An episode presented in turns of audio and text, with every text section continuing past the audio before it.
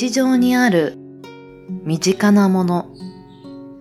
当たり前にあるそのもののことをあなたはどれほど知っているでしょうか。2月はバレンタインギフトアイテムをテーマに歴史を掘り下げていきます。2週目の今回はテディベア。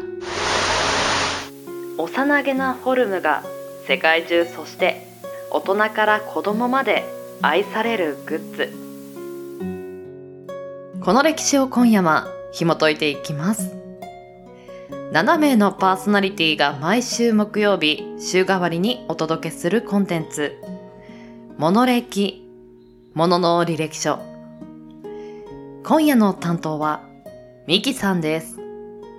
テディベアの遍歴にリンクザストーリー。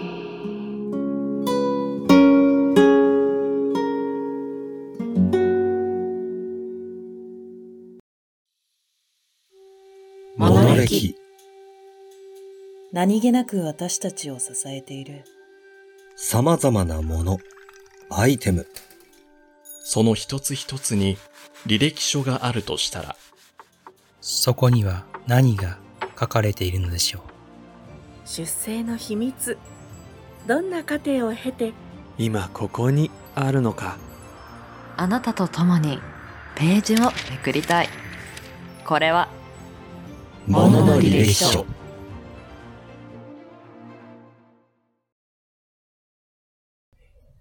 こんばんは、右です。週の折り返しも終わり、週末に向けて少しずつ動き出す木曜日の夜、いかがお過ごしでしょうか。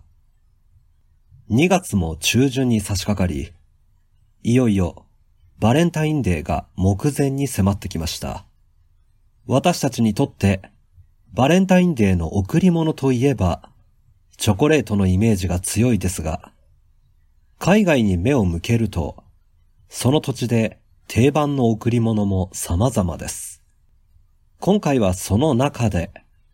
中南米のグアテマラなどでバレンタインギフトの定番とされているテディベアの歴史を紐解いていこうと思います。僕に似合わないテーマだと思った皆様、モノ歴メンバー一同、同じ気持ちです。また新しい扉を開き、そこにはどんなエピソードがあるのか、少々お付き合いください。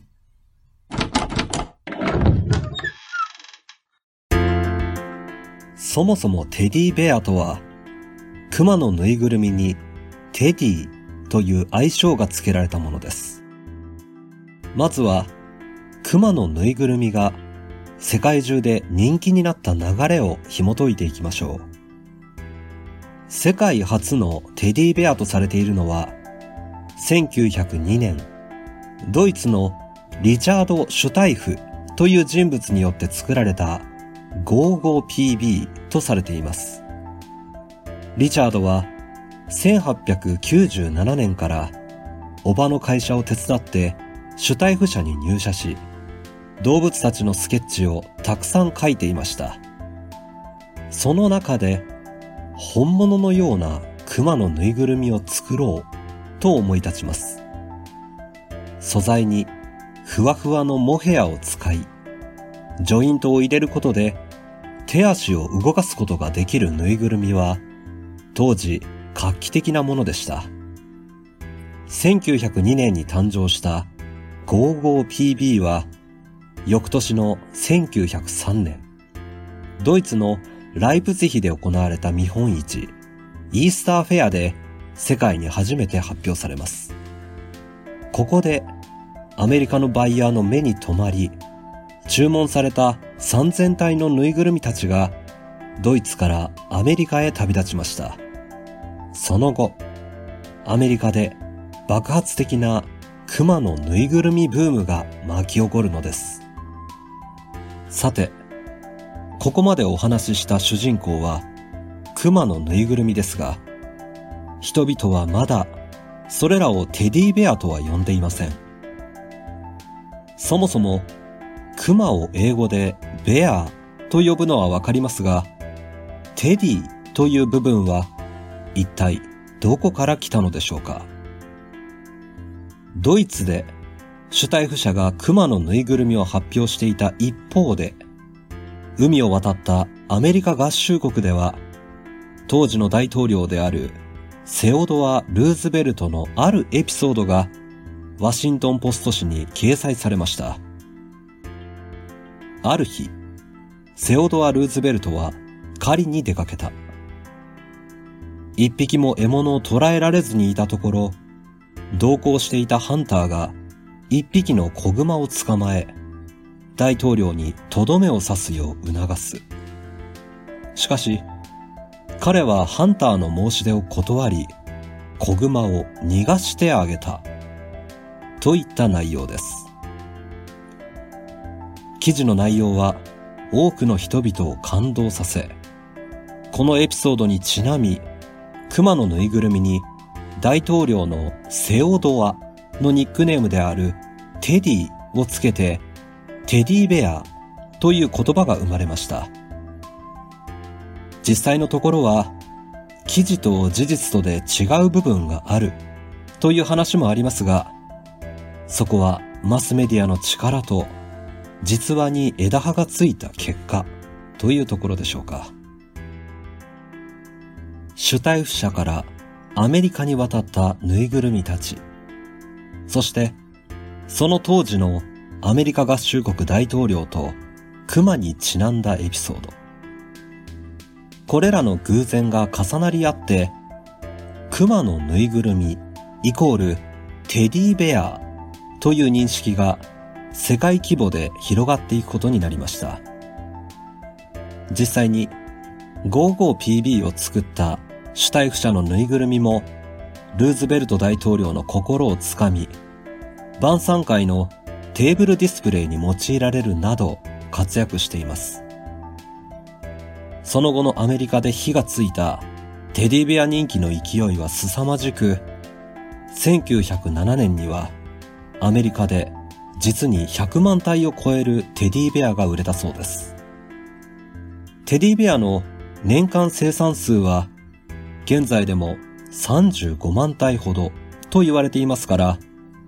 当時の爆発的な人気を伺い知ることができますね。その後、1926年には熊のプーさんが出版され、すでに勢いがあったテディベア人気をより一層加速させることとなりました。ここまでのお話で着目すべき点といえば、ぬいぐるみイコール女の子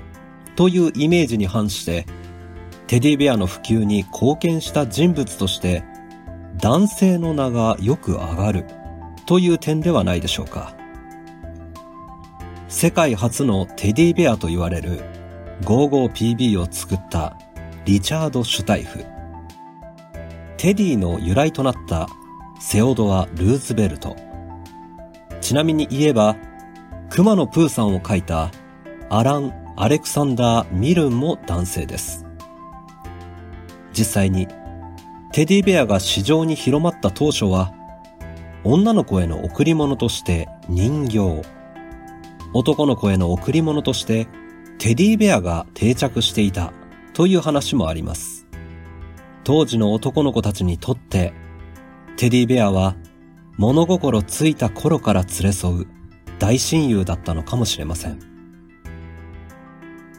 第二次世界大戦以降のテディベアの歴史については、シュタイフ社を軸にお話ししていきます。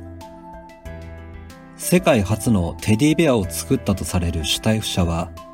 現在も世界中にファンを持つドイツの老舗おもちゃメーカーです。戦後生産を再開してから、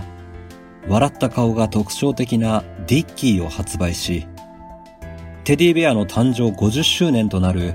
1953年になると、おへそがあるジャッキーを発表するなど、常にこれまでにないテディベアを生み出してきました。その後、1983年にはあらゆる素材で作られたモーリーテディも登場します。シュタイフ社創業125周年記念となる2005年、本社の隣にはシュタイフミュージアムが開館し、現在に至るまで人々とテディベアの変わらぬ友情を後世に伝え続けているのです。テディベアは単なるおもちゃとは一線を画した存在として人々に寄り添ってきました。現在でも世界では戦争や災害、事故や病気に苦しむ人たちにテディベアをプレゼントしていくグッドベアーズ・オブ・ザ・ワールドなどテディベアを介した平和活動も広く行われており、老若男女問わず人種、性別、国籍を超えて人々に安らぎを与え続けています。現在でもあちこちで見かけるテディベア、これまでの歴史を垣間見ることで今までよりももっともっと好きになれるのではないでしょうか。バレンタインももうすぐです。メッセージの内容が友情であれ愛情であれ、今年はあなたの思いをテディベアに託してみてはいかがでしょうか。僕もテディベアのプレゼントお待ちしております。いかがでしたでしょうか。今宵のお相手はミギでした。皆様良き週末を。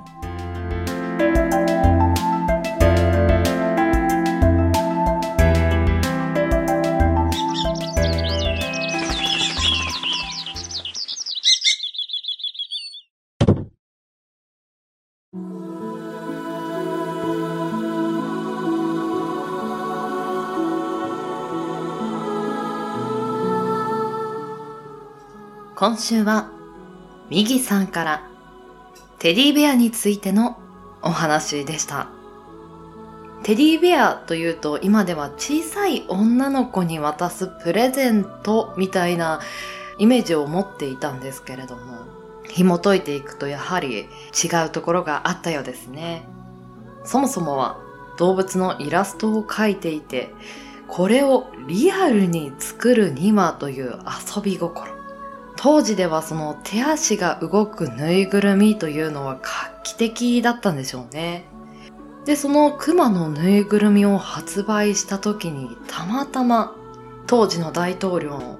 弱きを守る慈しみのエピソードといったようなクマにまつわるお話がたまたま出て、そこから大統領のニックネームでもあるテディが合体しテディベアになったんですね。いろんなタイミングが重なり、世界中に広まったこのテディベアというアイテム。遊び心と優しい気持ちがなければ、テディベアはここまで世界中に広まらなかったのかもしれません。忙しい毎日を送る我々現代人。この2つの意味を隠したプレゼント。大切な誰かへ贈るのはいかがでしょうか。ミギさん、お疲れ様でした。では来週、2月16日木曜日、テーマはネックレス。お相手はソラさんです。番組の感想もしくはお便りは Twitter@SAKO_PODCAST サコポッドキャスト。アカウント名はモノレキチャンネルにてお待ちしております。ツイッターの投稿もハッシュタグカタカナモノレキにてつぶやいていただけると嬉しいです。ではまた来週この時間にポッドキャストでお会いしましょう。